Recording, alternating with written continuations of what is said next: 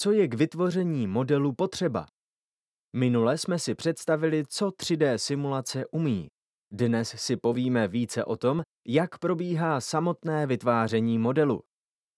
Celý postup si můžeme rozdělit do několika hlavních kroků. V prvé řadě to je definice cílů. Je třeba si určit, jaký proces budeme simulovat.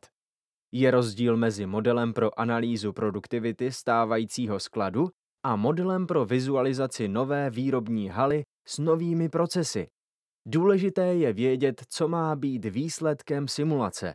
Zda je to zvýšení produktivity, efektivnější rozložení skladu, zavedení automatizace nebo nových procesů a jejich vliv na stávající procesy. Stejně tak je třeba rozhodnout, jestli použijeme reálná data nebo budeme pracovat s průměrnými údaji. Dále, jaká data se nastaví jako proměné, co budete chtít měnit. Počet operátorů, jejich rychlost, rozložení zboží.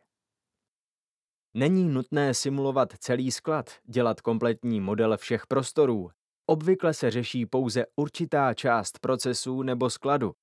Na základě této domluvy se následně určuje, kolik bude model stát a jak bude náročný. Jestli jeho zpracování zabere dva dny nebo dva týdny a zda má vůbec smysl ho tvořit.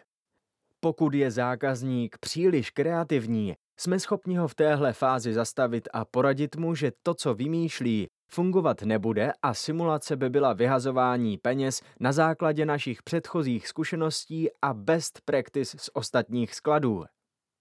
Přichází krok číslo dvě a tím je sběr dat.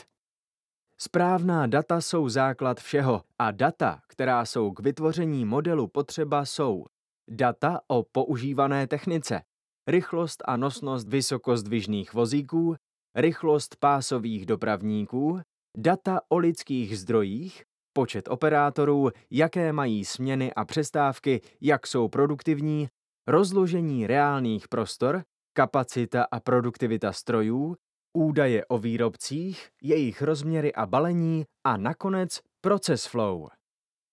Ne u všech modelů je takový objem dat potřebný. Záleží na definici cíle. Sběr dat je klíčový. Se špatnými daty model nebude fungovat.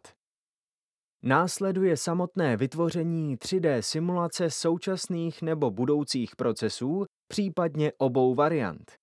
Velmi důležitá je průběžná spolupráce a verifikace.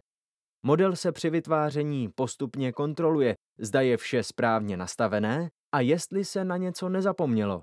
Po tomto kroku probíhá poslední fáze optimalizace a analýzy rozložení prostorů a techniky, experimentování s procesy, identifikace slabých míst, export detailních reportů a grafů a zvolení nejlepšího řešení.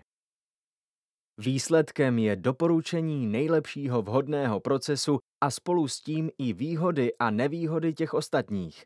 Již hotový 3D model je možné dále rozšiřovat o další procesy. Není nutné pro každý proces stavět nový model. Lze je přidávat do jednoho, pokud takové procesy probíhají ve stejných prostorech. Mějte k dispozici přesný model vašeho skladu, kde budou nastaveny vaše procesy a my vás naučíme s ním experimentovat.